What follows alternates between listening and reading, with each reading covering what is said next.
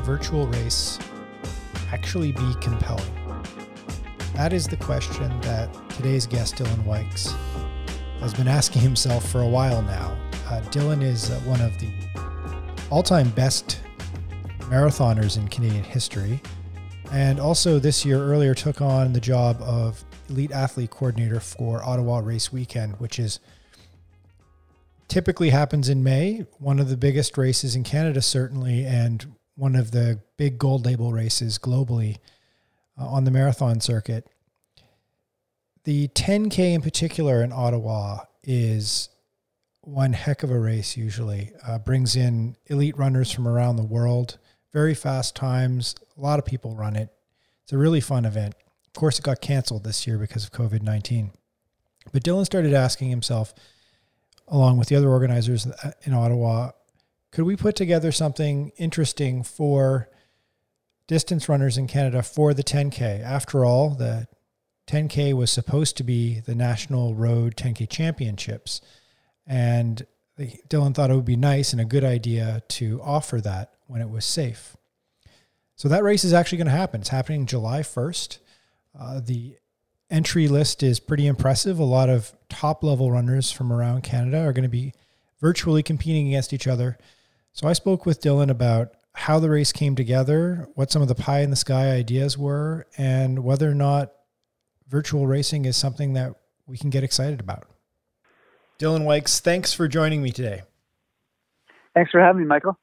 So, Dylan, this is your first year as the elite athlete coordinator for what would have been Ottawa Race Weekend, one of the gold level gold label races, a huge marathon, certainly in Canada and, and for around the world. Obviously, that didn't happen in the end of May, and then we're kind of like floating in uh, no man's land for the last few months in terms of what the future held for for racing, and then all of a sudden, I get this. Uh, uh, press release and murmurings. I think maybe even you sent me an email saying that uh, we're going to do something. We're going to do a, a 10K race, the Canadian Championships, and it's going to be virtual. So tell me a little bit about how that came together and what, what the plan is for July 1st for this 10K virtual race.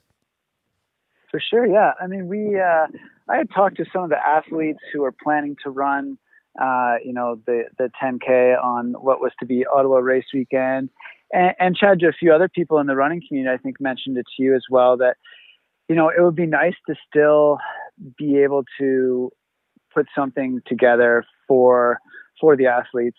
Um, and that was really what this is all about was just trying to give some of our top athletes in, in Canada the opportunity to, uh, to, to, race. Um, obviously, it's a very different setting than, than they would be used to for the 10K championships, but you know what? At the end of the day, it's uh, it's something. So it, I think it's I think it's going to be a, a, good day and and something fun too that uh, that people can get involved in. So the race director for Ottawa Race Weekend was pretty candid at the beginning of the the pandemic, and when when the decision was made to cancel the race, not to try to postpone it to the fall and kind of keep your fingers crossed, but just to can't get ahead of this, cancel it, start thinking about 2021 uh, and and you know he was he was you know pretty straightforward in Canada about saying that like if the race doesn't happen in 2021, uh, this race is in danger in the future. So I mean, obviously there's been a, a lot of uh, tough decisions that have had to been made, especially from you folks in Ottawa. Um, how did the actual conversation about putting together a virtual 10K championships come together? Yeah, I mean, hats off to Ian in his in his first year as uh, as race director um, to deal with things that he's had to deal with and and to do it so well is uh, is admirable. Uh, but he is super receptive uh, from the get go. You know, uh, I basically just emailed him and said, "Hey, what would you think about putting this this on? What would that look like?" And we just started brainstorming uh, from there. And he said, yeah, let's let's uh, let's try and make something happen. Um, you know, and I think for me, ideal world, it would have been like put in the full prize purse that that we had planned for the you know the real race and try and set it up so that we could have uh, you know certified courses across the country in a bunch of different cities that that athletes could go run. Um, but you know, at the at the end of the day, uh, the resources just aren't there. Especially as you say, when when we're looking at races that uh, you know they depend on happening every year, and when they don't happen every year, you you got to look at the budget and um, Ian was was good enough to uh, r- really grateful to him for being able to come up with uh, with some money. We have a, we have a prize purse, which I think is uh, is is rare right now, and uh, it's uh, you know it's not it's not what it would have been for the real race, but I think it's it's great that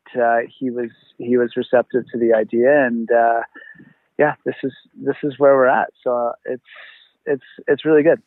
So for from first place to fifth place on both the men's and women's side, it's like 500, 400, 300, 200, 100 dollars uh, for uh, uh, prize purse plus uh, the Scotiabank Charity Challenge, which is the kind of big official overarching cha- uh, charity uh, challenge that handles all the various, like over a hundred charities that get plugged in with the race. Will match will match the, the, the, the winning amount and the winner of that will be able to decide uh, where which yeah, charity yeah. it goes to. Yeah, that's a cool idea too. Because um, I mean, I think one thing that people perhaps haven't considered is with all of these uh, running events being canceled, that also means like like tens or hundreds of millions of dollars of charity money that gets raised every year in this country at all these different races, which is really significant and impacting all these charities that kind of count on that. Um, so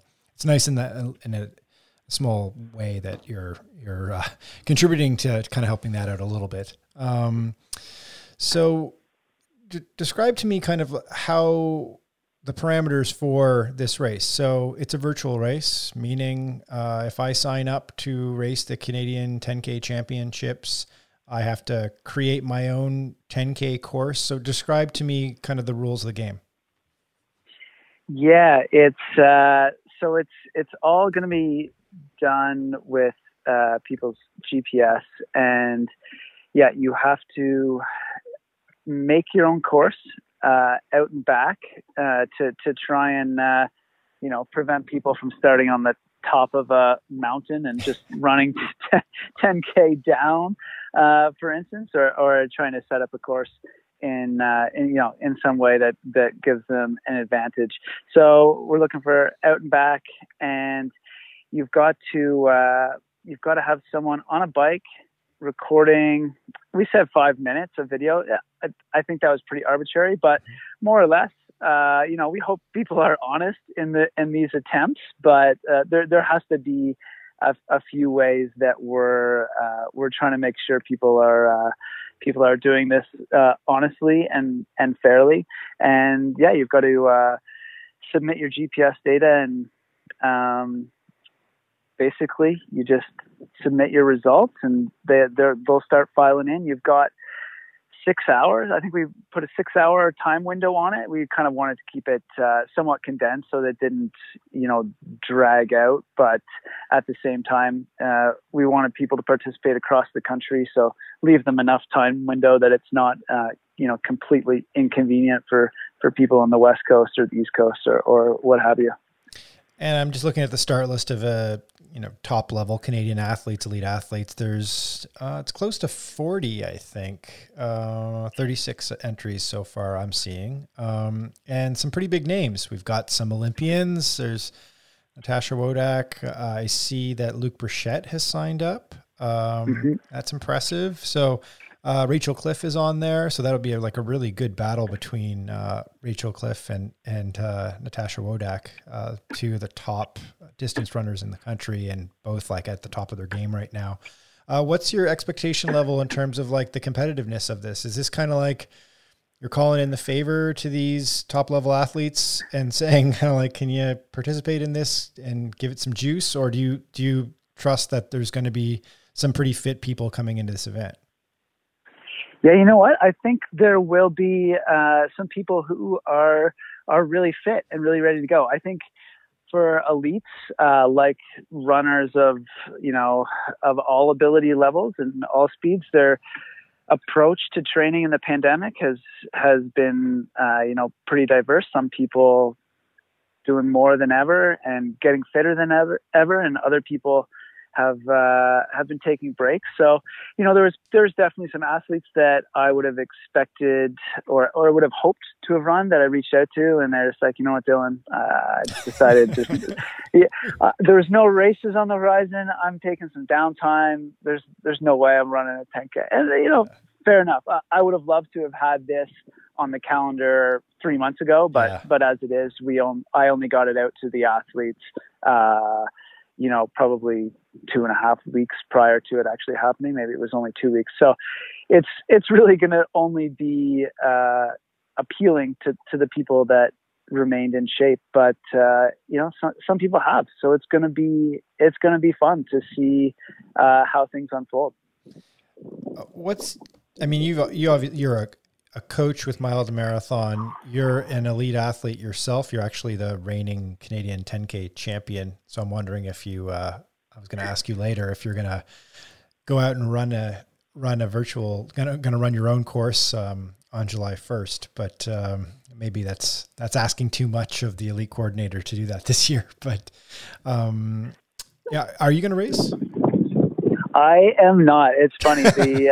Uh, uh, Annie, who's the uh, media coordinator for uh, Run Ottawa, ha- had written up a, a, press release, assuming I was I was running. I was like, "Oh, sorry about that. I'm actually uh, not going to run."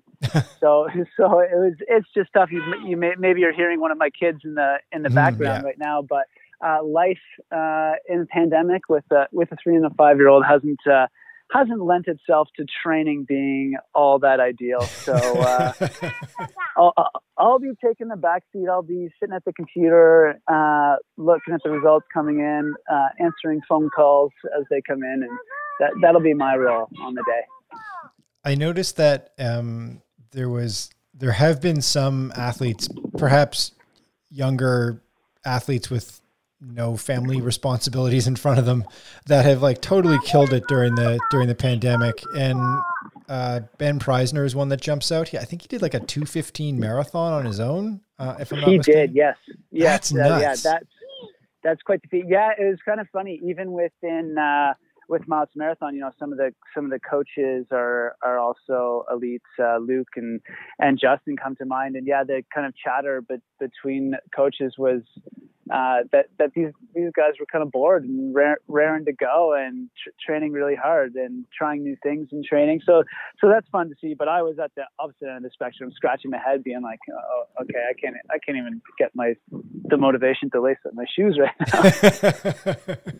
yeah, I mean, I think it's a really common thing. It's something I definitely have felt throughout the last few months. Um, and it's amazing how when you don't have a goal at the end of the at the end of a cycle or you know a season or just a block, it's really hard to stay focused. It's really hard to motivate yourself to run every day. Um, so uh, I think it's really neat that you you put this together, even though, as you said, it, it sort of has come, you know, crashing into being in the last couple of weeks. Um, as what what would be like? I mean, obviously, there's some elements of this that didn't come to be for you, but what would like a dream scenario for you for as you've put together a virtual race?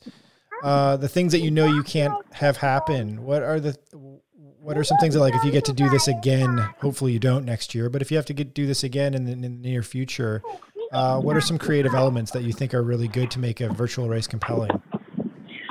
Yeah, I mean, I think being able to engage kind of, you know, it's it's a national championship. Being able to engage our best athletes from kind of coast coast to coast w- would be would be something that would be a really fun element to it. You know, have uh, have some support for athletes uh, in helping them set up their courses, helping them certify their courses, kind of from coast to coast. And then, uh, you know, ideal world I'd love to see from, you know, the first runner in in St. John's go uh, at uh, you know nine nine o'clock local time and post their result and then kind of have it trickle uh, trickle in across the country and see see how that that goes. And I mean, even even having video from from each, if if we were to get really dream state, would be uh, would be something that would be fun fun to see.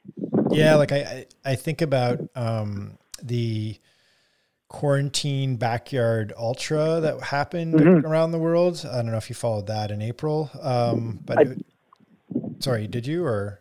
Yeah, I did. I, I saw little bits and pieces of that. So yeah, some, something like that would be super cool. Yeah, with like basically this grid of of live Zoom feeds of various athletes uh, competing against each other from all around the world. In that case, that was uh, like strangely compelling, and I found it like totally fascinating. And uh, yeah, so I mean, I I, I hope that uh, some of these athletes get creative and decide to you know for that five minutes that they're they're they're compelled to show anyway of a video that they maybe posted on Instagram, like they do an Instagram live feed or something like that. Um, that would be pretty neat, uh, so that we could sort yeah. of see like the see the different courses around Canada and around the world where they're racing.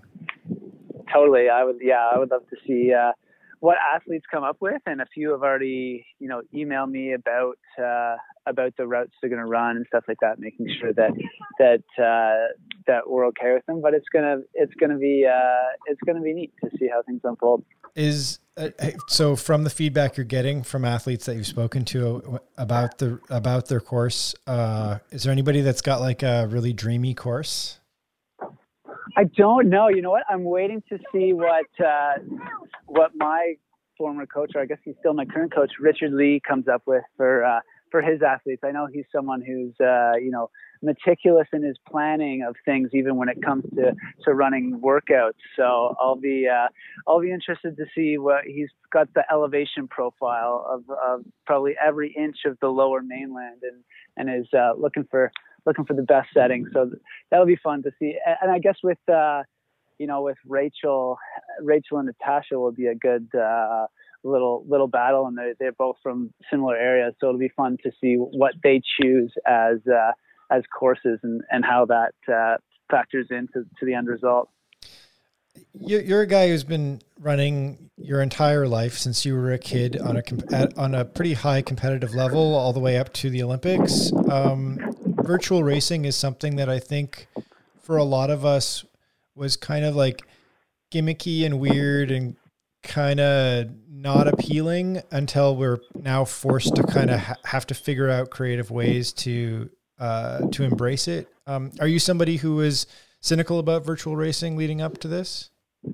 Yeah, 100%. I think the first month of the pandemic, I looked at some of the stuff rolling out and I was like, how how would anyone ever think this is like a good idea or motivation yeah. to, to to to train for? But uh, yeah, but then you kind of settle, like you say, you settle into the reality of uh, of what things look like, and you say, well, what can what can we do here that's that, that'll be fun and interesting, and uh, so the, you know this is where we are. I never thought I'd be the you know the elite coordinator for a, for a virtual race, but uh, this is us. So let's let's have some fun with it.